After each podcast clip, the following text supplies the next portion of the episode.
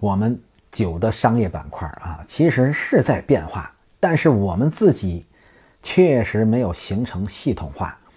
然后我们确实虽然说我们九十年代之后有了企业化的思维，然后到了这个二零两千年到二零一零年这个黄金十年，我们已经有了企业家思维。前面叫企业组织组织架构啊，那么就是公司可以成立有执照了嘛？我说的九九十年代啊，九十年代啊到二零零零年，这个其实酒商也就是有组织架构了。到了二零两千年到二零一。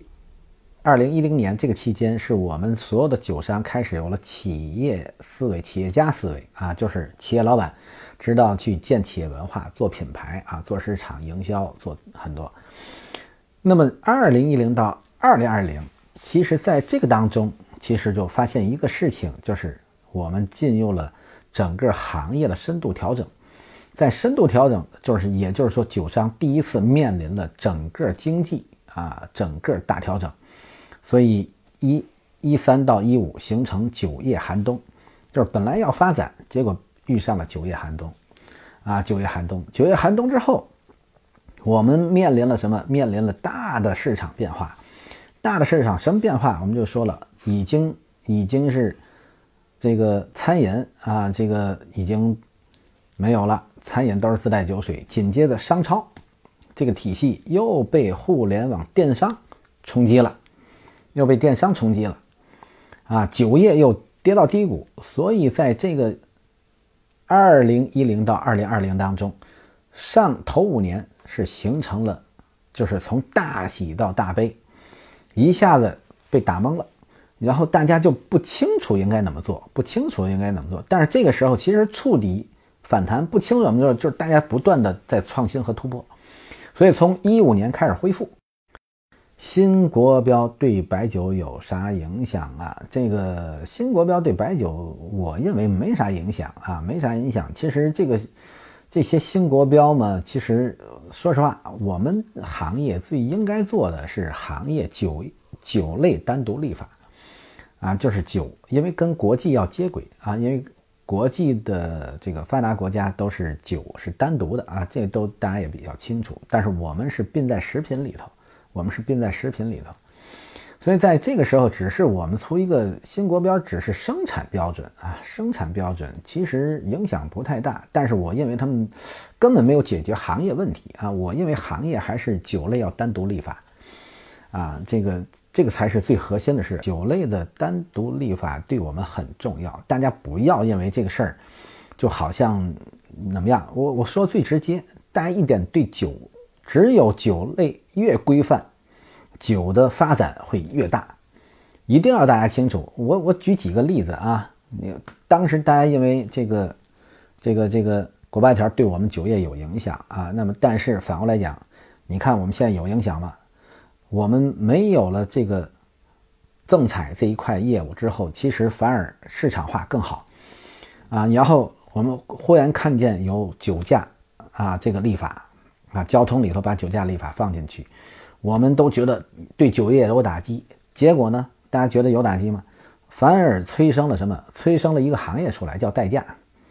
啊，所以喝酒这个事儿不可能就是说就就被抹杀了啊，这个不存在，它都能催生再催生一个行业。你看酒业有多大，多强大啊！所以这个这个这个就是啊，不要担心。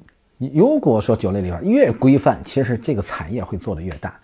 啊，我们其实现在对这个一直理解的不够，一直都都希望，我一直说了无数遍，就是机会主义已经没有了。现在真正的进入到市场啊，完全市场，而且是标准化、品牌化的系统，包括专业化的运营啊。所以我为什么给大家讲整个商业中国酒业商业板块发展过程是哪么个过程？就大家要清楚，我们真正的酒业商业板块还没有完全真正站起来。目前只是个开端，也就是说，随着一九年啊，这个华智创业板上市，一五年是我的金逸九大和这个幺九幺九和酒仙网的这个上市三板上市，撬动了金融。到一九一九，华智酒行正式啊创业板上市，就是商业板块才刚刚有个眉目，就是说酒的商业可以做成一个上市企业的这样一个标准化的企业，啊，这这这个这个是很直接啊。一九花枝上市，呃，一九花，我我这个不知道。其实后边包括名品世家的三版啊，还有很多的这个，其实这里有有变化啊，有变化。这个包括现在有些上市是用壳啊，这有很多。但是酒商，其实这里头如果标准的讲酒商啊，一个是我的金逸酒大算酒商，因为幺九幺九和酒仙网都是借助互联网，它属于互联网企业啊。那么。这个纯酒商里头，其实现在来讲，华日酒行，你说它纯酒商吧，它背后有十几、十九家啊，十九家工厂啊，那么这也是啊，所以这里还是有丰富性。但是我认为它是个酒商，因为它是以酒商起步的啊，然后这个品牌、市场、连锁、零售维护都都 OK 啊。那么这些是的，那么也就是说，其实真正中国酒业商业板块到今天还没有。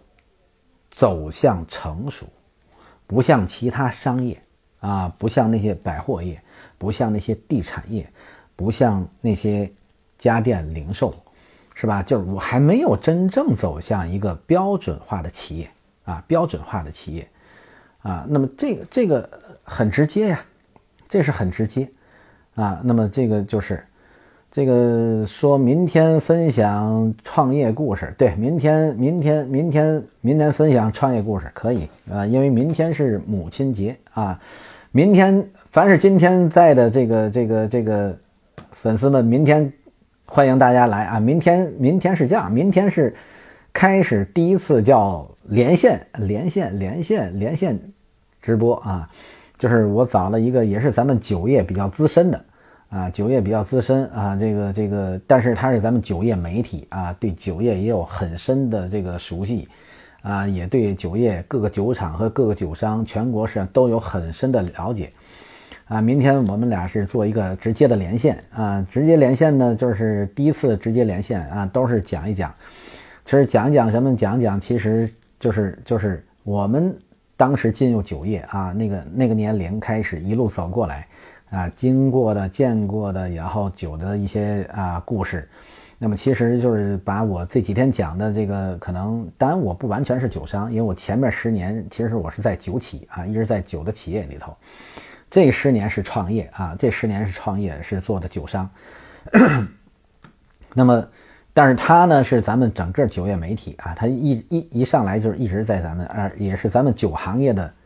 最顶尖的媒体啊，而且他是目前是这个最顶尖媒体的这个总编啊，这个这个水平学问比我都高多了啊，所以就是一路一路大家去聊一聊关于酒行业经历过哪些事情，能在守着母亲啊，也只能是遥祝啊，母亲节快乐。明天是有这样一个。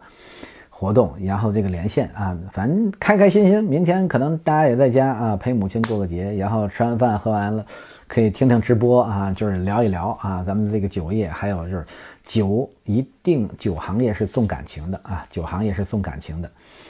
呃，我这儿跟着您听了小一个月啊，收获颇丰啊。虽然酒业跟酒没有特别大，虽然跟酒业没有特别任何关系，没关系啊，我们。就是就是很多的酒的粉丝啊，这个并不是非要做酒，但是其实我是把酒业作为中国其实商业的一个缩影板块，但是只是说这个，因为我是在酒行业，我对酒业就是特别认同啊，特别特别的喜欢，而且自己明确就是零八年我辞职待一年，用一年的时间思考，那也就是说一辈子啊，一辈子都是做酒啊，因为酒。太好了啊！那么教教了我特别特别多的东西啊。那么就是说这个，而且交了特别多的朋友啊。那么也学到了特别多的东西。而中国的酒文化，整个中国酒文化发展史都是中国文化发展史一个缩影啊。那么其实背后有很多的这种故事啊，很多的文化体现啊。包括我就是说，为什么现在我们中国的白酒主体是四川，现在是贵州啊，川贵。这个背后有有什有是有逻辑的啊，背后是有逻辑的，啊，它不是忽然间为什么就是就是川酒就当老大了？为什么现在茅台当老大？它背后是有东西。我说茅台当老大，我就说了，人家干了七十年啊，这个老二终于当了个老大，大家还觉得怎么样吧？所以你不能看茅台老大就就优和了，但是你你能做到人家那么扎实吗？对吧？浓香那么好的时候，您就一直做酱酒，是吧？呃，酒有几千年历史是一定一定的啊，这个是一定一定。而且我就说这个曾经就是说这话，我就是一直在讲前面有个案例，因为我们那个酒育培训培训里边有个学员九零后啊，小 IT 男啊，做这个互联网创新，然后他就讲他们创新怎么着怎么着。我我我那天其实就跟他讲，他说你看我我是我们九零唯一喝喝白酒的，最早喝白酒的。当然他就很喜欢啊，很，然后他就说我们那都不太喝白酒，然后怎么着啊？那么他说我们是创新。后来我就一直在拿这个事，他后来很认同我的观点。我说你们再天天创新，所谓的 IT，所谓这个，你们能不能做一件东西不断的创新，能五千年？对吧？谁说酒是保守的？酒业创新，酒业如果不创新，怎么五千年沿袭下来的？是吧？所以这，但是呢，这不怨他，是我们没把酒文化讲好啊。这个这个，富哥可以讲一讲这个银怀酱酒未来。银怀酱酒未来其实其实很清晰的一个定位啊。银怀酱酒的未来，其实这不是我定位，是贵州省政府明确的叫再造一个茅台，这就是银怀酱酒啊。然后，而且我觉得现在特别好的机会啊，特别好机会在哪里？虽然说除了茅台之后，所谓的郎酒、喜酒第二梯队啊，这个国台、钓鱼台、真酒第三梯队的这些，但是我就说看过来，其实他们第二梯队、第三梯队还是没有完全形成。就是之前我给大家讲的这个浓香的啊，你看，不管说浓香，我们就说泸州老窖、洋河、汾酒这三家，它不是酱酒。但是如果说酱酒的老二老三，你要想超越的是谁？是这三家，你做得到他们吗？但是这些个企业，他们的企业文化、品牌、产品、团队、管理系统都是什么样的？我们倒过来再看国台、钓鱼台，所谓这些，全部是收割酒商的，他们就不具备这种大品牌的。现在目前啊，不具备。啊，我们酱酒一个就跟着酱酒茅台镇的垃垃圾的所有的酒都都鸡犬升天，这是不对的。我们一定认为酱酒有机会，一定是品牌。但是这些品牌是刚才我说那些品牌吗？不是。未来谁能做成泸州老窖，就是酱酒里的泸州老窖，酱酒里的洋河，酱酒里的汾酒，才是未来的第二和第三品牌。当然，最大的机会是在这儿，而不是茅台。茅台再翻一翻，还是茅台。所以酱酒最大的机会在这儿，那么这个机会，我认为就是银怀酱酒的机会。那么银怀酱酒就是有这个标准啊，银怀酱酒的未来其实就就是要做第二个茅台，就是说需要，也就是五粮液那边有了，这边还需要什么？还是需要国窖一五七三，还是需要有绥靖坊，还是需要有剑南春的去支撑。但是这些企业支撑不是有产品，不是有单一品牌，它是有系统，它是有模式。洋河。是吧？蓝色经典是品牌造的，然后洋河推的是绵油，洋河的营销模式做了盘中盘、终端，然后两万的销售人员后边是强大的管理系统，这是你要学会的啊！国窖一五七三，我就说了，现在的操盘手才是八五年的，那么我们再看那些呢？所以这些酱酒是出问题。那么银怀酱酒，我认为它是非常好，因为基础刚好。时间来了，产业结构也调整完了，现在它差的就是营销啊，很很直接，它也有营销合作，那是什么？就是跟我这儿金益酒大做战略合作。所以其实银怀酱酒，我做的银怀酱酒，首先确定第一个模式已经是大家可能一直认为我是一个 OEM 去做的银怀酱酒，其实不是的。它第一个核心，它就是它已经变成厂方了，它就是国窖一五七三的模式，就成立了这样一个专属公司。银怀酱香酒品牌管理公司来做银怀酱酒，那么这个是对应的，它不是先有产品，它是先有公司，然后一个专属的公司去做专属的核心品牌，这个是商业模式。当然，我刚刚也说了，对于银怀酱酒的商业模式，我是放了共享的平台进去的。啊，当然不是每个人只要是个酒商就是，但它一定是战略级的啊，或者是样板级的有深度合作的。啊，但是对于酒商未来，这这是第一阶段，还分第二阶段、第三阶段，就是未来一定是整合成一个大的合作平台，啊，那么是这样一个全新模式去做银怀酱酒，啊，这这有兴趣，我就说大家可以充分的在后边平台就是我加微信，我们就是来沟通聊，啊，那么就是就是说这个全面来沟通这些事情，就是大家有兴趣啊。当然，我另外一个是核心是什么？我的核心是想通过银怀酱酒完全重新再树立我们酒的商业板块啊，我们酒的商业板块。啊，那个老赵要加入没有问题啊，没有问题，咱们回头碰啊，这个都没有问题啊。你就是后台，我那个后台，我这两天我在更换我的那个粉丝群的那个助理啊，那么然后就是就开始整个跟进啊。之前其实我讲那么多，一直没有完全更换啊。那么其实不管是你，很多都都在跟我来谈这个事儿啊，谈这个事儿。那么因为我是讲直播，不太去。现在是来直接讲做酒的事儿啊，我只是讲咱们先做这些文化，而且我一定认为酒商是被低估了一个资源板块啊，酒商是被低估的资源板块。共享经济开始，我们酒商要已经开始有联盟的意识，有合作的意识，对吧？那么，但是就是未来的酒商，就是我说的酒商已经上市公司有了，但是目前我们用现有的模式是做不成未来的酒商的上市企业的。它一定会要有全新的一套东西啊，全新的一套。现在泸州老窖都回归酒商了，而且泸州老窖从小酒商做联盟，现在开始引进大商。但是泸州老窖目前我因为它它有点双双向啊，它它在挣扎，目前它也在挣扎，就是它又想学茅台和五粮液，茅台五粮液在做的事情叫去经销商化啊，这个这个是，但是我恰恰认为不是的。啊，如果我操现在还操盘五粮液，我一定还是大商的计划，啊，还是大商的计划。当然我说的大商啊，我说的大商，你不是说我给你开个产品，你做全国做大了就大，不是。我现在一定是小区域、小区域做大商，这才是核心啊。就是我希望我的客户一定是有品牌打造能力的，啊，有深度理解的，这才是未来的啊。小区域大商，因为。你们仔细去看，你们身边的大商都是把自己在一个地方品牌是做成市场占有率的，某一个品牌是他做的，才成就了这个酒商。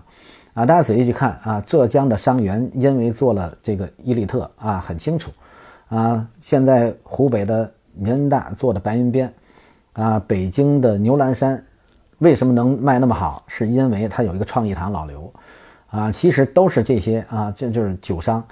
啊，我们所以所以在说这些事情啊，国教有现在基础也是因为湖南啊，这个董孝这个坚持，在不好的时候人家也坚持。我们去看这些啊，去看这些商业模式和商业板块啊，那么其实才是真正的啊。嗯，这种对酒商资源要求高，其实不尽然啊。我其实现在要求的就是，如果讲我做银怀酱酒，要求的其实很直接，就是你在。地方，你有品牌意识，你有高端的消费人群的资源，啊，然后我们这样是长期合作，而且我推了一个全新的，就是我的经销商全部是独家代理，啊，就是全部我我没有没有一级二级那么一个概念，我这只有一级，而且全部是独家代理，啊，银怀酱酒做的全部是独家代理模式，但是我是区域划分是明确以县级市为单位，啊，县级市为单位全部是独家代理。啊，就是解决经销商的那种后顾之忧啊，解决经销商后顾之忧。而且另外一个是我要求我的经销商是一定要有盈利的，啊，一定要有盈利的。这个这个没有问题。如果他嗯不盈利，他怎么去给消费者提供服务呢？他不盈利，他怎么去做品牌打造呢？他不盈利，他怎么去养活他的队伍呢？这个这个是没有问题的。这个其实不要去担心利润的问题啊。消费者如果说。那你你赚我那么多钱不存在，消费者说要的茅台赚那么多钱，大家有些有异议。但是我认为茅台后台后边都会要有调整。为什么？就是你卖了那么高的产品，你没给消费者提供更贴近于等同价值的服务，所以未来这才是最最核心竞争的点啊，竞争核核心的点。所以后疫时代是以消费者给消费者提供。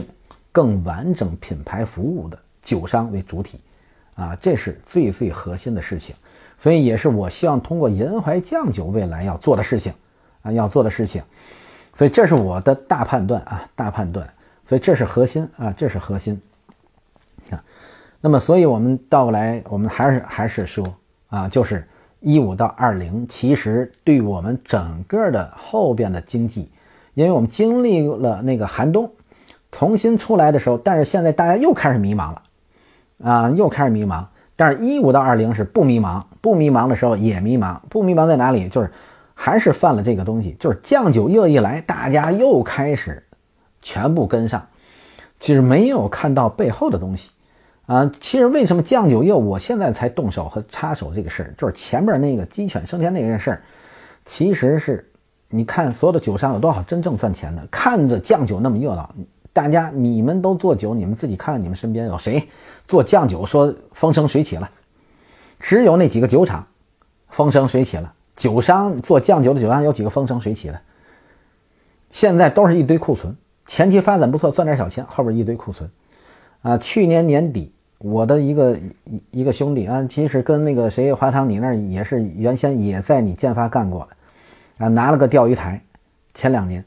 啊，前面赚点少钱，结果现在一库库存，年底专门找我来，富哥，这个这个清仓不干了，想转型，想跟我去做培训啊，我说我培训公司我也不管的啊，那么就基本上我只是偶尔去讲讲课啊，那其实这个就是迷茫了。啊，就是其实就是前面太迷茫，就是跟跟风做啊，跟风做他也是迷茫，啊，就是风一来了就跟着走啊，就随大流。其实不这样的，就是你把商业模式要看清楚啊，先看清楚未来趋势是什么，看清楚，接下来就是沉下来做。所以我一直在强调嘛，啊，就是看清楚之后沉下来，不急。所以我做银怀酱酒我也不急啊，这个我没有说。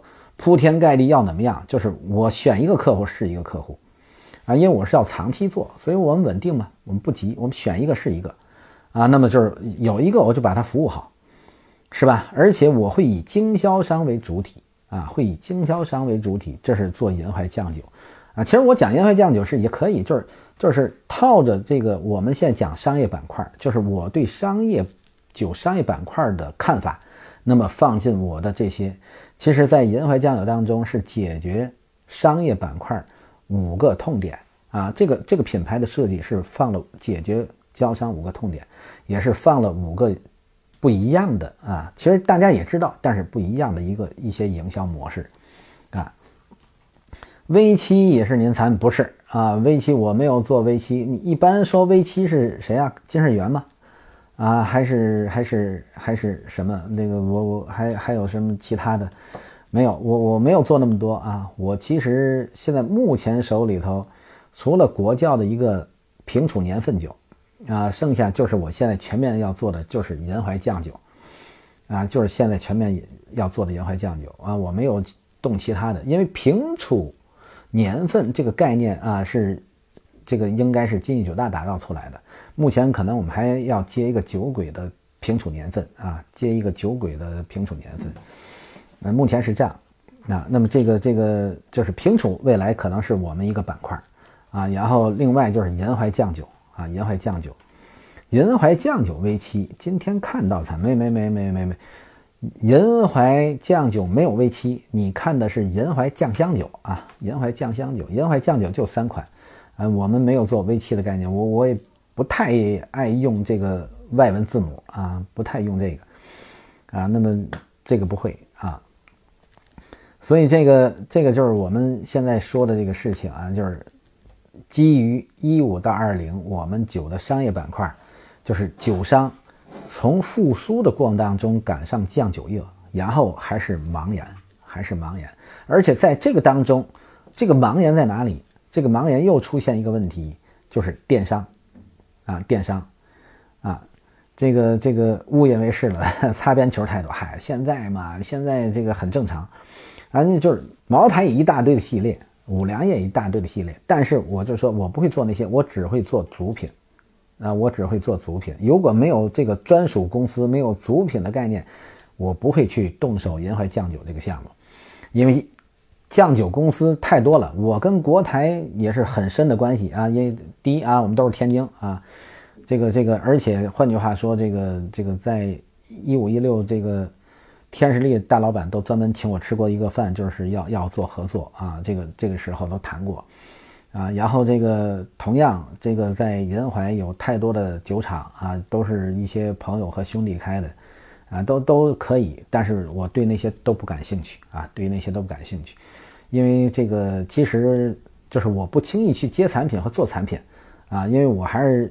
因为我自身清楚我自身自身的优势，因为我是从品牌公司出来的，啊，我自身优势还是对品牌的认知和理解，啊，那我可能我也是对品牌啊熟悉。这是一个，第二个来讲，就是说通过我之前的工作经历，这些品牌，那么在全国也是有很多的品牌型的经销商有很好的关系啊，也有很好的关系。那么这些都是这样的一个基础啊，所以我就是说是基于我的这些资源优势去做你这个导货。你想我管五粮液的，我出来要倒点五粮液，不太那什么了？你说全国的所有大经销商跟我谁关系不好？你说我一起倒个茅台好不好？啊，每每每个大酒商，换句话说不多了，每人给我十箱，每月给我十箱茅台啊，那我现在也不要干这样干这个，但不是我要的嘛，这个就没意义，是吧？当然赚钱大家都觉得，哎呀，这个副总傻，这个怎么着怎么着，但是我从来不是这个，啊，因为你自己长本事，自己做出来的市场。拿着这个赢得的钱和效益，那才是自己的，一辈子丢不掉啊！你靠别人靠那个东西没特别大的意义啊，特别。所以其实我还是乐意，就是说跟着一群所谓的经销商能合作一块儿。如果说我们大家一块儿把银怀酱酒这品牌做起来，很简单，你只要这个东西做起来，你十年你的企业不会倒，很直接的事情啊！所以这个这个就是我们现在看到的事情，是吧？你你靠倒的这个东西，早晚啊就是也出问题啊，这是这是很很直接，啊，所以我们现在看到的其实是这个事情，而且我就一直在强调啊，机会主义过去了，现在中国的发展经济发展进入到深水区，深水区我就说需要更加的专业，啊，更加的专业水平和能力，更加的整合和和合作合作意识和精神，啊，那么同时就是。长时间就是品牌的意识，长时间的这个运营，啊，不要急，长时间的运营，啊，那么这这些都是基础啊，这是基础，然后再加上就是天时地利人和啊，对系统的管理、团队建设、文化等等，这个才能去做好一个事情。这个我做的东西，我也不怕别人学啊，这个这个我为什么敞开跟大家说，这个这个东西你学好了是对的，对吧？你但是你光能说不能练也没有用。是吧？这个这个是很核心。你看别人都行啊，对吧？但是你做不来，这个是另外一个事儿。就是看是一回事，做又是一回事啊。这个这个我们都知道，很直接，所有的酒企都知道价格管理很重要。你看有谁管好了，是吧？我接手五粮液，零四年接手五粮液，那就是严重倒挂。但是你看今天的五粮液价又恢复到那个时候，十十年、二十年。又恢复到倒挂，啊，现在又开始，所以，但是同样一个东西，同样一个市场，但是这个不就是在于人操作嘛，是吧？在于人操作嘛，对吧？所以我们就不用去看更多的事情啊，不用看更多的事情啊，所以这些都是我们看到的啊，这个这个就是看到问题之后，我们怎么解决呢？我们。解决最核心的一个办法就是实践嘛。如果你要实践，你就需要有个产品嘛，有个产品，那么这个产品要符合嘛。那最终我们就是选了银怀酱酒嘛，是这样一个过程啊，这样一个过程啊。好，那么接下来我们就是同样啊，这个到这个二零，我们把这个商业讲完了，就是大家开始啊，这个有了共享意识，那么也知道啊，包括现在我们知道啊，有电商啊。而且像我们现在有抖音啊，有这些新兴的出现，但是我们还不会用，是吧？而且这些是不是把酒就卖好了，也还没体现啊，也还没体现。所以现在我要说的，这十年下来还在变革当中，啊，还是一个变革的时代，所以大家还有机会，大家还非常有机会啊，还非常有机会啊，因为在变革当中，其实大家就。变革是什么？变革当中，大家就变成了统一起跑线。你不要因为你小，你也不要因为那个什么。华堂老知道这个，其实你这一样的。我们有那么多年的积累，是吧？我们重新再做做创业，没有问题但是呢，我们不能抱着过去的自己那些东西来做事情啊。虽然我说我至于我对自己的有这些经验，但我不会抱那个东西做啊，我会把经验把握未来创新上去把关啊，基于这些厚重的东西去突破啊。你没有一无根的一个突破，那就变成了柳絮，没意义。柳絮还算有个根儿出来的啊。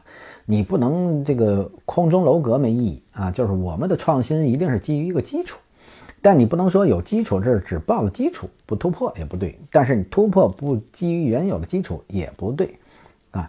所以这个是我们现在要看到的。现在酿酒技术最好的是哪个公司？嗯，现在酿酒技术最好哪种？这个很难说。我们先先确定几个事情。第一个酿酒来讲啊，是这样的啊，白酒、葡萄酒。啤酒，啊，这个怎么分？呃，这个单你可能问的是白酒。那么白酒呢？我们刚刚又讲了，又分几大啊？基础，我们就是说基础香型四个，啊，浓香、酱香、清香、米香，啊，又讲这个，而且它每一个呢工艺不一样啊，工艺不一样，所以现在来讲这些就是很难说。但是如果我告诉你的，从技术而言啊，就是。酿酒不是单一个酿酒，而是从企业的科技水平和技术水平而言，无无形当中，第一一定是五粮液，第二一定是相应来讲叫茅台，啊，茅台。那么其实我们就是说这个为什么？因为很直接，因为企业规模在那儿了，啊，企业规模在那儿了，企业的资金实力在那儿了，五粮液的技术中心啊，那一定是国家级的。就是前两天抖音出现一个对于茅台的不认同，是茅台的技术中心被降级了，原先也是国家级的，这次考评没有通过。哎，浮尘来了，好，浮尘好，浮尘好。啊，这个，但是我也是看报道啊，但是我认为这个有一些偏差啊，有一些偏差，可能茅台最近换的领导不是技术型的。按正常，这我我觉得白酒业特别好是什么？就是这几个大酒企业、大酒厂。对整个的技术、科技技术，不仅是原有的技术啊，现代的科技技术都特别特别重视啊，而且叫该现代的都现代了啊，然后能传统的都传统，因为酒酿酒是个劳动密集型，因为它需要窖池啊，劳动密集型，需要很多工人啊，因为它是员工嘛，我们现在特别希望是喜欢员工啊。那么，所以来讲，就是因为它是劳动密集型的员工，但是又有科技辅助手段啊，所以它就是该传统都传统，要现代全现代，标准化是这么说的啊。几大酒厂都没有问题，包括现在分分酒上来啊，分酒一度出问题啊，企业跌落出问题，规模、实力、技术都现在又开始全面恢复了。现在的分酒的酒体非常棒啊，所以这这些是酒行业历来都很重视的。它不是像别的企业，啊，在这个技术上投入不够，没。这茅台出这事情一定是外来出现的问题。一般酒行业形成的规矩，对技术历来都极其极其重视。所以现在酿酒技术，你说哪家好？目前整体规模实力上是五粮液，啊，还保持着。那么其实剩下也都不弱，啊，剩下都不弱。而且很多的酒厂都在拼，所以包括江苏金世元。其实为什么能我说了能在洋河江苏的大本营里头，它能形成正面的交锋冲击和掠夺市场，就是因为它在技术重视的度比洋河其实还高。洋河现在反而我认为出问题啊，出问题。那但是虽然说出问题，它的技术也不差啊，也就是它规模在那儿了，但是它可能只是没有让技术去创新和冒尖啊。但是金世元还是不错的啊，不错的。头部白酒每年的研发支出也多，这这是一定的，因为它规模实力在那儿了。它，你想这个这个茅台、五粮液一年的利税，那都是按几百亿。利税是什么概念？利税是真金白银啊！利税可是真金白银，这种大国企的利税是真金白银。你甭看我们现在所谓的一些大的集团公司是吧？就是一做做几千亿，你再看它利税，那做几千亿，他们。没赚多钱，但是酒业的利润还是 OK 的，是吧？你看茅台，茅台交多好，茅台做一千亿要交五百亿，然后那这这这不是儿戏啊，那就是真金白银给国家的啊，所以他有那么做科技是正当的，那么科技研发每年放几个亿都都叫小钱啊，都叫小钱。基酒嘛，这个确实拼资金优势，基酒拼资金优势，这个这个是受了酱酒说的影响啊。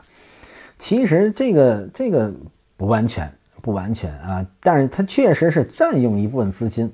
啊，占用一部分资金，它更大的是时间成本，啊，时间成本就是酒酿酒的成本不会特别高啊，几斤粮食几斤酒这都是有数的，啊，这个粮食多少钱也是有数的，然后酿造工艺人工成本其实也算得过来的，但关键关键是你酒要放多长时间啊，封存在那儿，这个时间成本是摊的更多一些，而且这个酒不是往那儿一放，虽然我们说早一三冬晚一放就不管了，也不是。啊，这个还是要有维护的啊，还是要有维护的。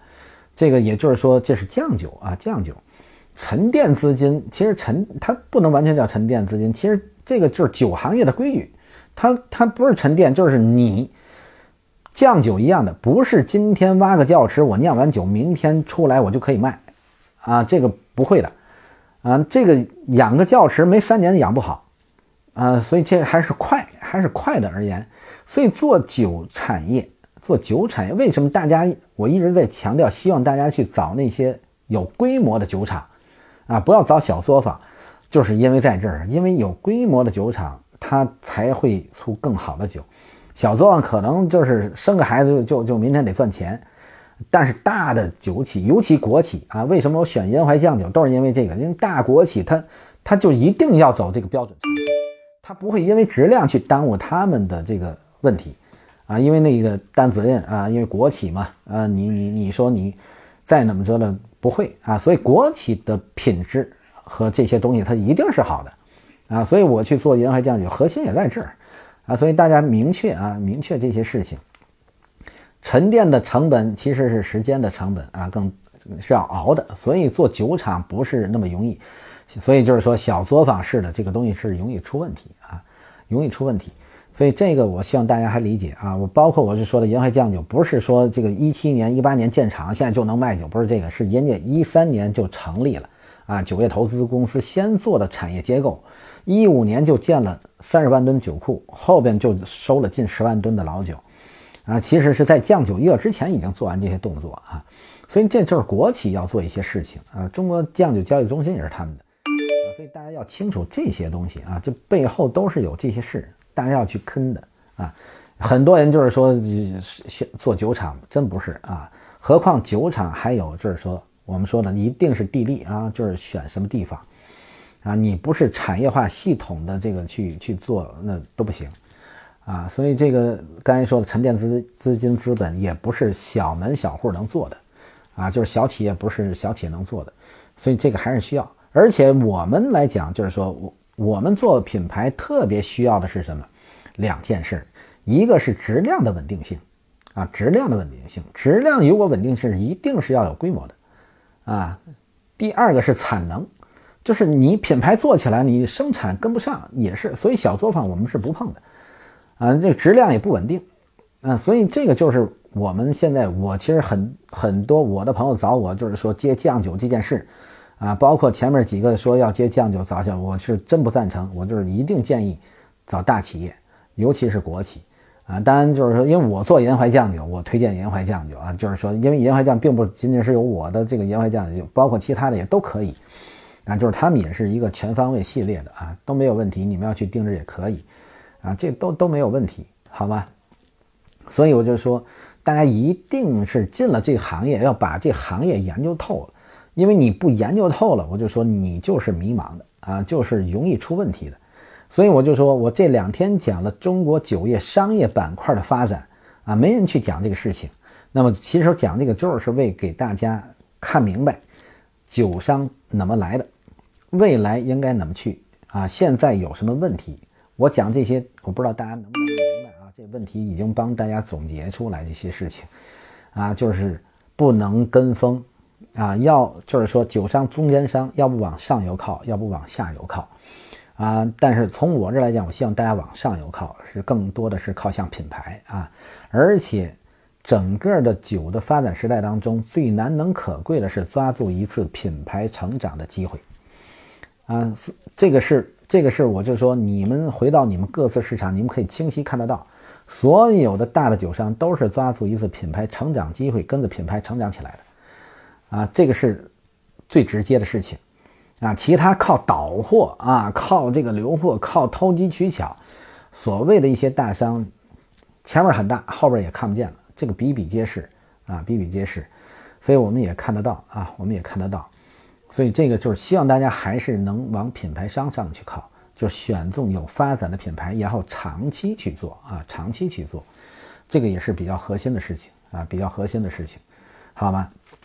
好，然后我们好，再接下来我们就说这两年事儿了啊，因为二零二零年到现在啊，这两年这两年又出个问题，本来这个酱酒恢复，酒商还有点兴趣。虽然没赚到钱，至少能看到酒业还在发展，啊，酒业还在发展。那么在这个当中呢，好，这两年很直接，几乎没法来讲，也没什么来讲，啊，为什么？因为这两年就是新冠，是吧？就是忽然间遇上了一个疫情，遇上疫情的时候，其实我就我我我爱说这样的事情，因为我的个人的这个这个成长史当中就是很有意思，因为。我其实正式的第一次的这个跳槽啊，所谓进入酒圈的第一次跳槽，因为我进酒行业是进的这个天津的王朝，我在王朝很扎实干了五年啊，干了五年。当然我在王朝干了五年是我是做到王朝的叫销售的 number one 啊，我一个人的销售占了王朝的三分之一啊。那么是在那个时候之后啊，跳槽了。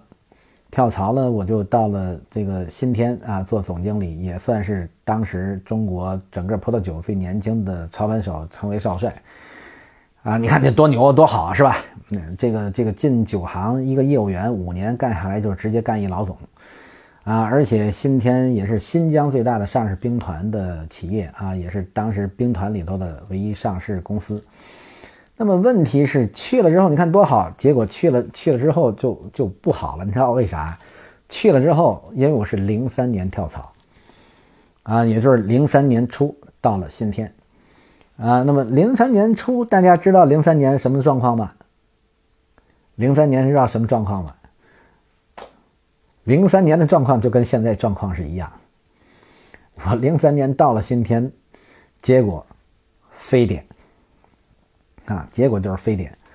那么非典的时候，就是所有当时有人就要就要看看我的笑话。你看那个去去了，结果你看就赶非典，非典就是一样的，那几乎很难做生意啊，这个出现很大的问题。但是我恰恰一直在跟大家讲啊，商业的里头一定要记住了。现在就我说的，现在酒业在深度变革，跌到谷底就是重新洗牌，不跌到谷底是没有重新洗牌的。啊，蒸蒸日上的时候，大家都顾不过来，谁那就看谁的基础好，谁提前布局，谁抓住重点，那就是全力发展。啊，只有跌到谷底才是洗牌。非典当中，当时很直接，在非典之前就很直接，就是王朝、张裕、长城半壁江山。啊，二三线品牌，那就是能能冒尖就很很难啊。那么就基本上，但是在非典期间，我当时当时的新天是这样，我全国有二十三个分公司啊，那么就是招了一大堆人，而且我之前的前任是耐克区的总裁做的啊，所以就是我接了人家那那那个摊子啊，那么这是当时的过程。那么接这个东西的时候，其实非典怎么办？其实我就告诉所有的销售啊，很直接，过去你跟王王朝、张裕、长城的距离是啊一米。现在是什么？现在只有二十公分，为什么？大家都跌到锅底，啊，都都在谷底了啊！其实这个差距小了。我说这个时候就看谁先突破。其实危机永远是契机，就我刚刚说的，只有跌到谷底才是重新洗牌。危机是契机，一定只要大家做商业啊，我希望大家一定要保持这种思维，就是危机就是契机。如果你没有这个危机就是契机的状态，那你会丢掉你很多的商业机会啊，很多的商业机会。那么因为别人做不好，你能做好才是最牛的嘛。别人都能做，你也能做，你凭什么就是别人都不吃，把那口吃的给你呢？对不对？所以非典的当时对我是巨大的机会，别人都看不看好，就是你看刚一跳槽那边就赶上这个事儿啊，而且我对集团有承诺啊，那就是说我接手的盘子时才六千多万，而且是叫销售了六千多万，六千多万花完了啊，那我要面临的就是一个啥都没有啊，但是我可以告诉大家，零三年我的销售直接做到两个亿。啊，就是非典那一年翻三番销售，啊，直接做到两个亿，凭什么？很直接，就是我刚说的这个，就是大家都跌到谷底，我们率先突破。当时在非典当中，但不像今天啊，管理那么着。非典当中，我就说，当非典当中，那个时候就我说的啊，终端为王，餐饮最主要，所以那时餐饮也关掉。那我做的什么动作？那个时候。就是我推的营销动作，在非典期间推的营销动作，告诉所有的业务跟经销商，我们出政策，跟餐饮老板合作。那个时候你进店费要花进店的，但非典期间就不要进店费了。但是我推活动是什么？只要你有外卖，外卖费用算我的，我把酒配过去。同样是在非典，就跟今天一样，我是说你蹲在家里头，你不能说叫世界末日，喝瓶红酒。难得跟家人相聚，啊，也要做一些浪漫温馨。蹲在家里不能说是天天大眼瞪小眼，推出浪漫的家庭活动，跟酒店推出外卖的配套，同时我们又做低价风暴，就是都是喝得起。所以两三个月的整个布局，非典过后的迅速恢复，新天抢占了巨大的市场。啊！而且大家都愿意跟新天打交道，很好。我们最难时人家来了，是吧？所以这些动作就是你怎么想啊？你如何你率先推出啊？不是光想着你这边都不好，那那不对啊！尤其我们那个好的时候去收跟经销商是更不对，对吧？不好的时候那么捆绑，但是要有动作。所以非典期间，我们重新布局方方面面。你想，在非典逆势增长三倍是什么概念？当然我不懂政治啊，这个这个当时这个这个直接发展太快了，结果就也被夭折了啊，就是就是有利益出来了啊。所以在新天后来就干了一年，这是我比较遗憾的一件事情啊，比较遗憾的事情只只做了一年啊。那么这个也是因为这件事儿。啊，后来了，这个行业里头一直流传我写了一个东西，我其实就就那么一次写东西啊。那个我写的叫《附中实战录》，就是零四年啊。当时的新食品是其中那一期整个主板核心是八八页的，就是我写的那个东西。但其实我叫《附中实战录》，后来这个网上现在可能他们还有的收得到，叫《梦断新天》啊。这个这个文章叫《梦断新天》。其实那个营销今天拿出来，如果你做市场。那个东西还是管用的，啊，那就是能做终端的。所以其实我就说，不要认为现在这个时候不好，这个时候很好，但是就是你要去找，因为你难，你的竞争对手也更难。那么你难，你的下游客户、你上游客户都难。那么现在是大家怎么整合形成突破？啊，如果别人没机没有方式方法，你有，那你就是 OK 了。啊，那你就是 OK 的，而且在这个时候，在这种时候，这种突破是所有人都愿意去学习的啊。所以就是说，大家怎么看啊？怎么看很重要，商业眼光很重要。所以我一直在强调，选择大于努力。但是这个选择是要有前提基础啊，选择要有前提基础啊。希望大家就是能真正的。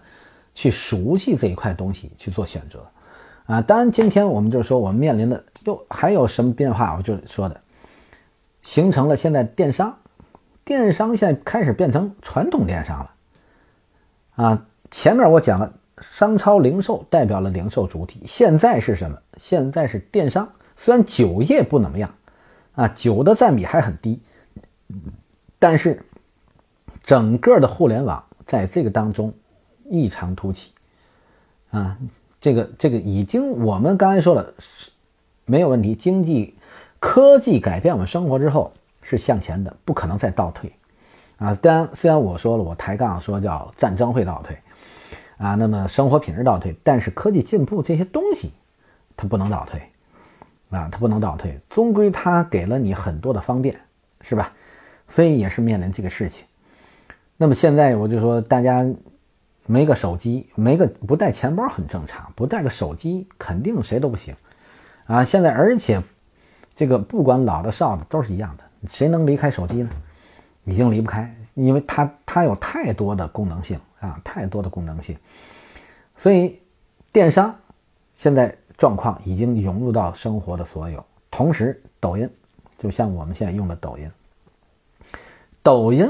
的出现，为什么可以超越部分电商？大家有没有分析过这个事情？抖音凭什么会比电商会更好呢？其实背后的逻辑，站在营销理论角度啊，我们来看背后逻辑很直接，就是体验，就是体验。为什么现在还有一种说法？虽然互联网很热，但是我们现在看过来，实体店，实体店。还会成为主流，啊，实体店还会成为，但是大家一定要清楚，新兴的实体店跟过去的实体店不一样了，它有升级，你不能拿那个实体店当之前的实体店。所以，同样在今天，在这个，我同样再跟大家说一遍，未来的酒商不是之前的酒商，不是之前大家的做法，不不能说我是个酒商。我就这样，我等着，我等着酒商时代到来，我就发展了。不是的，你是个酒商，坚持在酒商里做，但是你要不断突破，你要做成未来那个酒商，才是真正可以是做成一家上市公司啊，那么才能是未来酒商的标准，才是核心啊。所以未来的酒商不是今天我们眼前这些酒商啊，因为我刚刚说你要在不好当中突破升级。啊，所以此酒商非彼酒商，这一定记住了。同样的概念，未来的实体店和之前的实体店已经是不一样。我们现在看到很直接嘛，你看现在是什么盒马，对吧？大家已经习惯于盒马的状态。盒马是什么状态？既可以配送，里边又可以吃喝，对吧？然后你可以去那边体验，然后这边互联网下单，然后送货到家，它跟以前一样吗？还是一样，也有那家店，也是那些商品，但是它的运营模式呢，已经叫升级了，对吗？已经是升级了，这就是核心啊，这就是核心啊，所以这个是要大家看到的。抖音和电商为什么抖音瞬间在京东、天猫这些当中迅速发展，很核心，因为电商过去放的是照片，是吧？过去的电商，我们经常会出现的问题，看那东西挺好，结果发来的东西不是那个东西，对吧？发到家之后，发现这个东西跟那个东西差距很大，是不是？那好，那怎么办？现在呢？为什么在大家容易在抖音上购买？因为抖音告诉你，抖音是用视频的形式，这个人把这个东西拿过来，实际操作给你看，啊，然后就是增加了什么？增加了体验感，只是你没看到，但是。他给你操作这个东西大小你也知道了，因为他拿在手里他是那么弄的，对不对？你不可能照片那么大，结果到了你家里那么小，你你还不好说。但是在视频当中，他那么大拿在手里就是那么大，对不对？他如果拿的这个东西给你发来是另外一个东西，你这个投诉是完全成立了啊，这个很直接，对不对？其实视频是什么问题？视频是解决了消费者的体验问题。但是这个模式啊，这个模式是基于什么？这个模式很直接，这个模式是基于四 G 和五 G 呀。为什么叫四 G？这是科技进步。就是我其实啊，我咱们现在做电商，说实话，我前一阶段这个有一个呃，这个也是做互联网的来就跟我聊过啊。其实我在五粮液零七年我就做了垂直电商，给五粮液做的，啊，那时就没做成功。其实中国他讲话，他富哥你知道吗？做中国互联网垂直电商的，他说咱们是第一个，就是他当时给我合一块合作的，他说咱们是第一批。啊，我是用五粮液瓶来做啊，但是其实为什么没成功？很直接一件事情，没有支付宝，是吧？那现在为什么说抖音可以了？因为五 G 了。之前你想一一年、一二年，在之前，包括微信那么出现，为什么支付宝出现？是因为有四 G，短视频出现，包括现在直播，是因为有五 G。这个一定要清楚，没有科技进步是支撑不了这个，所以大家一定要利用好科技进步，这是没有问题的啊。那么之前的垂直电商是没有支付环节出问题啊。那么我就说的，一零年、一年、一二年，我那个时候就是我自己很清楚，我公司的员工下了班一般电脑都不关啊。为什么？下载电影啊，因为过去下载一个电影啊，好长时间，是不是？上班管啊，他只能是偷摸摸下班不关电脑下载啊。那么过去为什么速度慢嘛？四 G 来了没有问题，快，现在更快，是吧？才有这个直播，是不是？所以这个就是啊，这是科技进步支撑。那么接下来我们就说，二零二零到二零三零是什么状况？我们先不说十年。因为我一直在强调，我说不了十年，为什么？因为我不知道科技进步会带来什么改变。如果讲四 G，充分改变我们生活，啊，四 G 什么？就是我说了，微信、支付宝，啊，形成了我们就不带钱包了。那么五 G 会改变什么？五 G 刚开始啊，我们现在直播有了，但是这只是我们的。功能之一就是交流的功能之一。五 G 还会带来什么？我们不清楚，因为我不做科技。但是科技能改变太多，是吧？我们只知道现在的，由于五 G，我们可以是一个医生站在上海，可以给北京那边做手术。我们知已经看过很多这样的新闻，对不对？搁过去是不可以想象的，但是这个就可以，对吧？我们还看到很多的科技进步啊，包括这个这个马斯克这个这个跟人脑的脑机的结合啊，那可能以后你都不要学习，给你夸夸就是知识装进去了，是不是？那你就立马这个不得了的进步啊！这个这个我们说这个大脑的这个原先这个智商指数是吧？那瞬间啊，那未来很多，所以很难想象啊，很难想象。所以未来我说不了那么多，我们现在是说，先说五年，啊，如果讲现在，我们就回到原点，我们现在讲什么？后疫，就是疫情现在这两年之后对我们的整个的行业的影响，单并我们讲商业啊，就是酒业商业，那么会产生什么样的状况？而且现在很大一个程度，现在所有的酒商更加迷茫了。更加迷茫了，酱酒热，结果一热当中还被割了韭菜，啊，被割了韭菜，那么这个这个懵了，好不容易这个酒类恢复一点，结果又出现这个啊，紧接着现在这个疫情又变成什么？线下不行，线上也不行，接下来到底怎么干？应该怎么做？所以就变成了非常的迷茫。现在酒商不敢轻易接产品，为什么接不好被割韭菜，是吧？所以现在都是这个问题。其实我我一直我觉得不是问题，我认为这个时候是最佳机会。我一直在强调啊，危契机就是危机就是契机，就是机会。其实这个时候，第一个我告诉大家，这是我自身啊定位在品牌营销上啊。第一个我明确告诉大家，目前这个时代。是做品牌最牛最牛的时代，啊，没有任何一个时候会比现在做品牌更好。虽然我说做品牌是个长线的，那会很累，但是第一，我告诉大环境叫机会主义过了。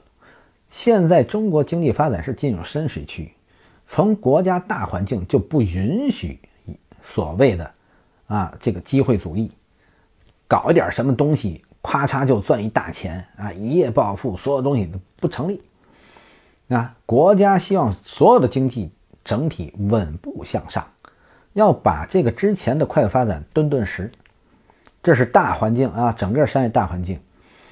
那么接下来你会看到，我们国家在各个领域法规制度会越来越完善，啊，会越来越完善。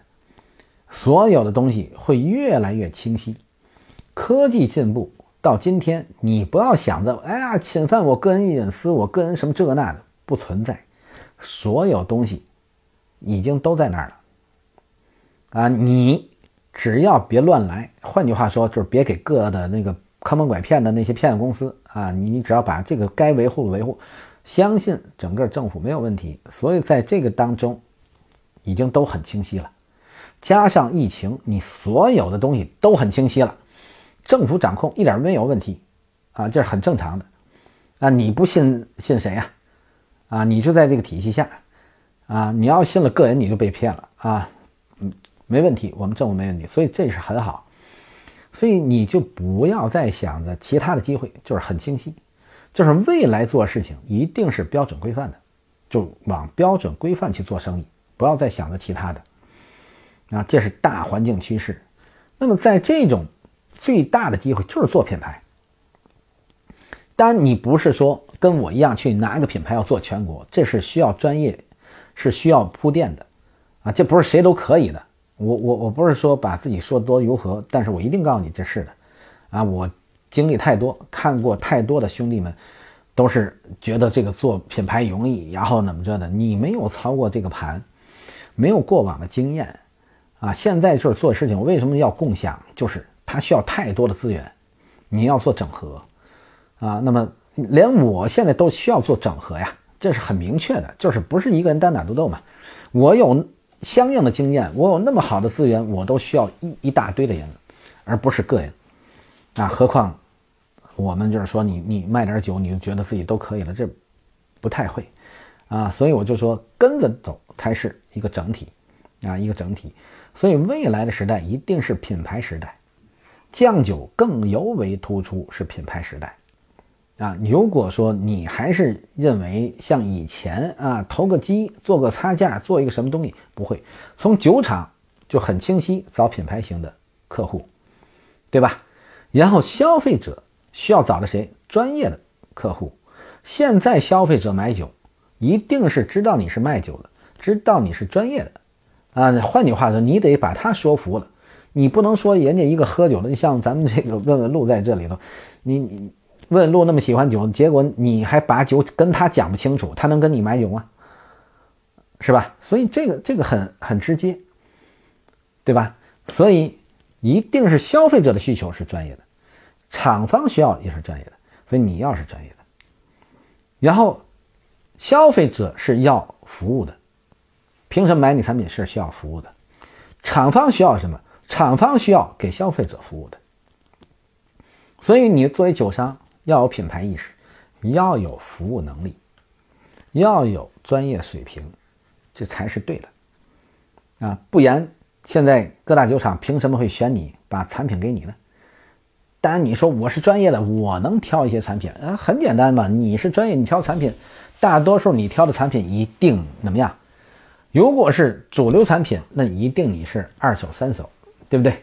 如果非主流产品，那么其实你做的生意，啊，跟消费者做的生意也仅仅叫什么叫一次、两次，啊，是一个短暂的生意，而不是长期，对不对？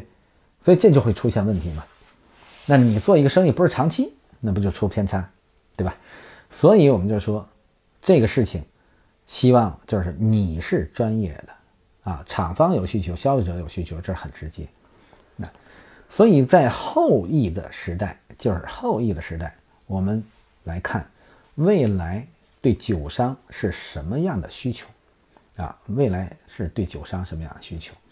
那我就刚刚说的，是要往品牌靠，是做长期，是要有专业，是有能力给消费者提供服务啊。未来是在这个方面。希望大家在这四个方面下功夫，但这四个方面下功夫，不可或缺啊，不可或缺。你要想实现这些，需要什么？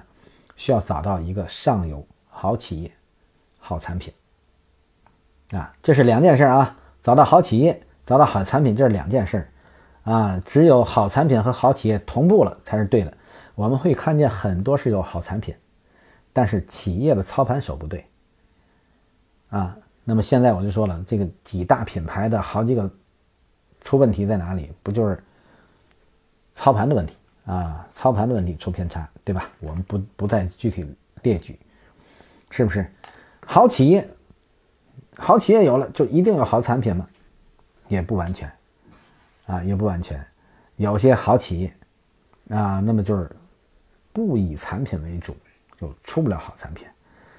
啊，那么其实这个好企业也会有一些定位偏差。我们就是说，现在的洋河现在为什么出点问题，就是因为产品不过关吧？你不能说洋河企业不好，但为什么洋河的产品现在屡屡被质疑，是吧？但我们说好产品也两也分两个层面，第一个好产品真的是品质要好，这是叫好产品，对不对？第二个什么叫好产品？这产品。得有效益啊，对吧？这产品对客对经销商来讲，它有效益啊，它是好产品啊。你产品好，茅台、五粮液放在这儿，茅台一定好产品。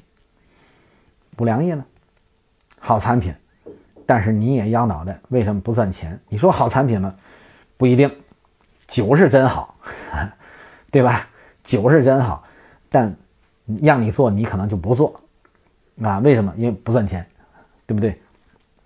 所以好产品也分两个概念啊，也分好两个概念，不就这种情况？其实中国你觉得缺好产品吗？不缺呀，啊，尤其这些大酒厂缺好产品吗？不缺呀，是吧？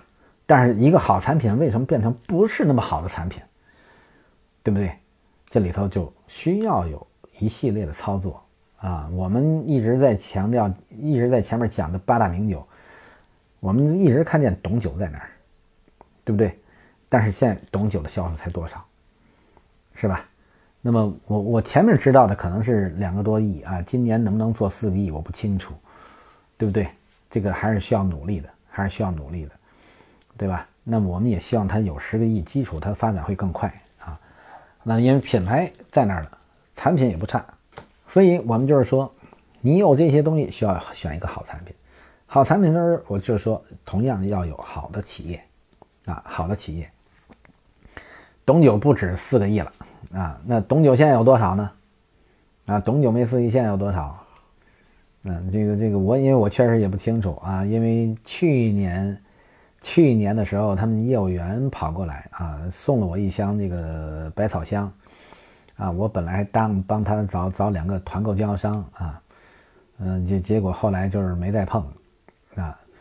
那么而且讲了董酒的现在的操盘手啊，应该是应该是原先双沟的副总，也是原先洋河投资公司的老总，据说十个亿了啊，据说十个亿，嗯，实打实的不能老说呀啊，因为因为我其实他他那一块有有个概念，他那一块叫叫。资本金融运作的好啊，搞了几次拍卖会啊，还是拍卖了一些东西啊，所以所以这个这个，但是这个看吧，因为至少我觉得未来他做十个亿不是问题啊，现在那么快没那么快的不清楚，而且从营销上来讲，已经找到突破口和突破点，这是我我自身啊认为的，所以我们只是举个例子啊，只是举个例子，所以我就说未来的酒商的核心突破口啊。呃，延换的太频繁了，嗨，现在怎么办呢？这个铁打的营盘流水的兵，因为要销售嘛。其实这个是蛮可怕的一件事情啊，因为是这样的，因为这个这个这这个就容易出问题。因为如果说你延换的坏，大尤其一些品牌企业最麻烦的问题就在于，你延换的快了，然后后边答应的东西不认账，所以这个对经销商是最痛苦的事情。啊。这个定位有问题，我我觉得定位还可以啊，因为它我一直在讲，从品牌营销上，它叫百草香，还是不错的。也就是说，这个不要去叫药酒了，对吧？没有说它那个一百种中药，它恰恰这个讲的是百草香，用这样一个名义，我觉得还是，呃，这个品牌策略上是对的啊，而且他也推了一些喝那个董酒的这个这个方式方法，叫董酒要三杯啊，就是你喝一杯，就是一般人不太接受，就口感上啊不太接受，但是如果你喝习惯了，啊，它还是能有它独有的特点啊，独有的特点，所以。定位这个也很难说，就是定位价格低和定位价格高，啊，董酒呢，现在它重新起步，它一定不会定低了，因为它它它需要这个市场啊，它需要投入啊，啊，整个尤其它重建品牌、重梳理网络、重建团队，刚才说的人员快，那么都是这些问题，而且换人员快的话，是出现另外一个问题，是管理系统，啊，管理系统那么那么出现的一个问题。啊，当然也会存在企业文化，因为董酒的另外好像是是，应该是福建福建私人老板吧。从消费者角度，口感有个过程，消费场景定位有问题啊，这肯定从消费者这个肯定有过程，但其实他应该新老同时啊，他先挖一些董酒老的这个这个消费人群出来，叫对董酒那个年代的特别认同啊。嗯，有一些个哎样板啊，然后再推一些新的啊。那么消费场景嘛，确实因为因为因为保健就是有药酒功能之后啊，它不能多喝。你想这个药多了，吃药吃多了，这个还得了嘛？是吧？它确实现在它这个东西定位有有点尴尬啊，有点尴尬。嗯。深受洋河影响啊，消费者反馈就是太强烈。洋河，因为他是洋河出去的啊，因为刘新宇是吧？我我我不知道，反正很，他们跟我说是刘新刘新宇在操盘啊，因为刘新宇也是我特别好的一个原先啊，我在一块儿啊，特别认的一个兄弟啊，也好多年没见了啊，也有个十年八年了啊，现在不不知道是不是，反正这个这个是有。那如果说以江苏这边为主。可能更有问题。其实保健酒、董酒应该在保健酒研究这个市场最基础最好是广东、福建。如果在这些地方做起来就 OK。其实他应该学学禁酒，禁酒就是在这些区域，当然不能完全走禁酒路子，因为禁酒是走的这个排档啊，用宵夜来喝的，那那是低端。啊，所以它确实有有有比较难的定位啊，因为它又想八大名酒啊，跟这个名酒去拼。嗯，然后又是药酒，又走白酒市场，啊，然后这个确实，啊，然后这个口感上又又是比较难梳理啊，比较难梳理，这个是有这个问题。好，我们其实今天不是多谈懂酒的事啊，但是我只是告诉大家，举例子就是说，选产品和选企业是有这样规则的。倒过来，我们先说啊，后羿的大的方向框架在哪里？就是先说一个事儿呢，就是后羿大方向，就是说，因为现在网上包括微信圈里头一堆在唱衰，就是后羿之后，就是因为白酒会走下坡，啊，一个说这个关于酱酒出现的负面作用有大量库存，啊，但是我告诉大家这是积极的，因为你不要看酱酒有大量库存，为什么很多人有大量库存？至少现在消费者来讲是接受酱酒了。啊，而且呢，在消费者接受酱酒的基础上，觉得酱酒是比浓香还不错的，但是只是不接受酱酒这些品牌和这些玩法，大家没把这看清楚。啊，就是酱酒消费者已经接受，没有说这酱酒一喝，我我以后这个酱酒不好喝，不如浓香好喝。酱酒呢不会说这个酱都觉得酱酒还可以啊，但后边就是说，第一不应该卖那些钱，卖那么贵。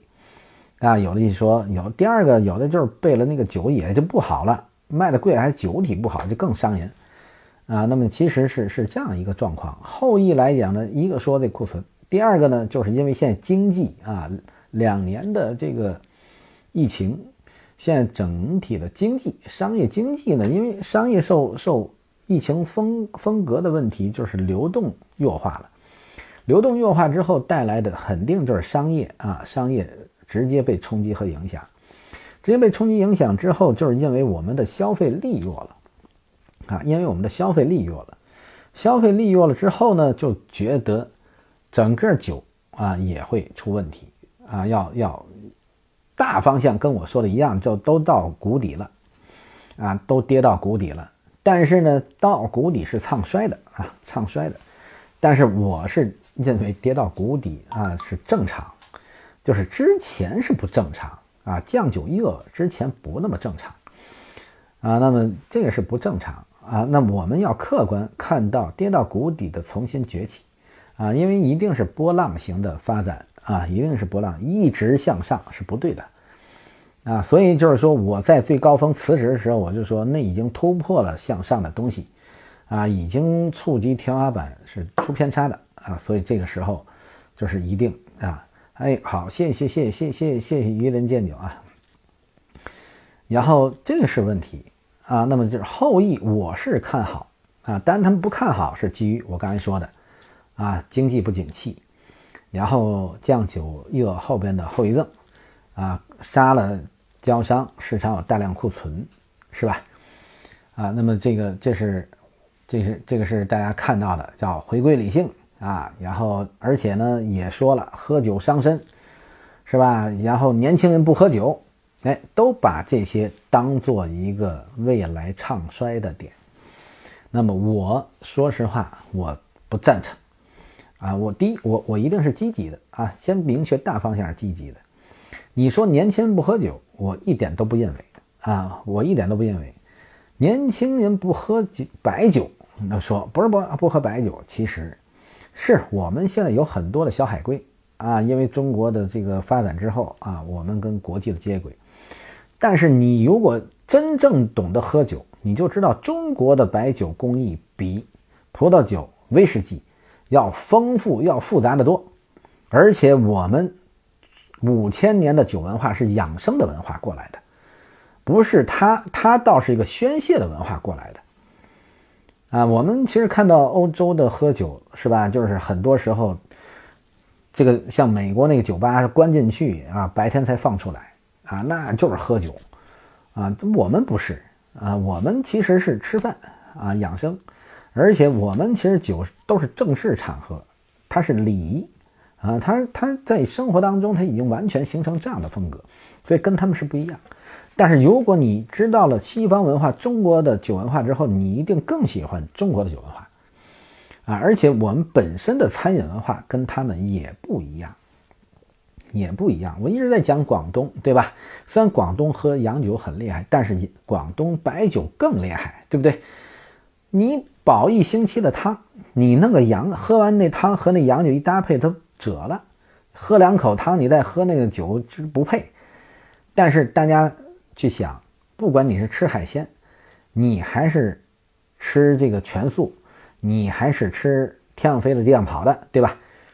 白酒都能搭，而且不会破坏酒味道，所以这就是中国白酒啊。所以从健康上它更健康，因为纯粮食酒啊。第二，它这个还是养生来的，这酒是粮食精，越喝越年轻啊啊，这是必定的嘛。啊，我不知道我这个镜头里头是什么状况啊？这个是不是美颜了？还没那个我我也不太会用这个啊。但至少就是说，不是从我这儿说，我是说我们中国直接的态度啊。秦汉章啊，那一百一十多岁，那就是很直接啊。我们马上一堆的这个这个这个这个流传的这个笑话是吧？就是喝酒的活到多多大，对不对？所以它中国嘛，酒是粮食精，越喝越年轻，啊，这是一定的标准。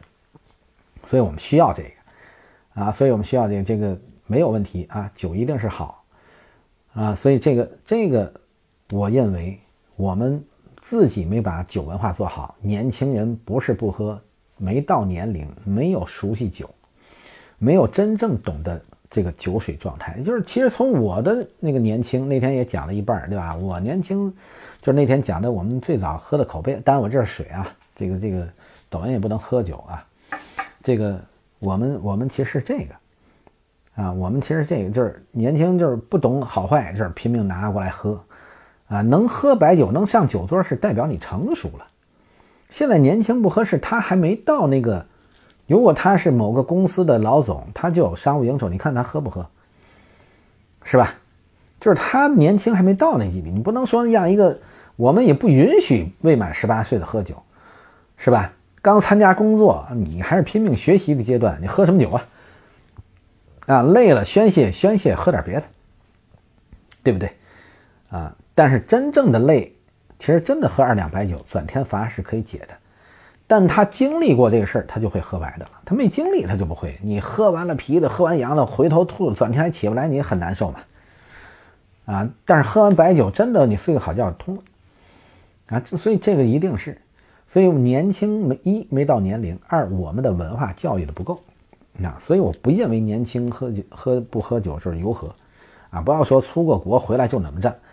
啊，你出国为什么回来啊？现在你再出国，你不出去不知道家乡好，你现在出去知道中国更好。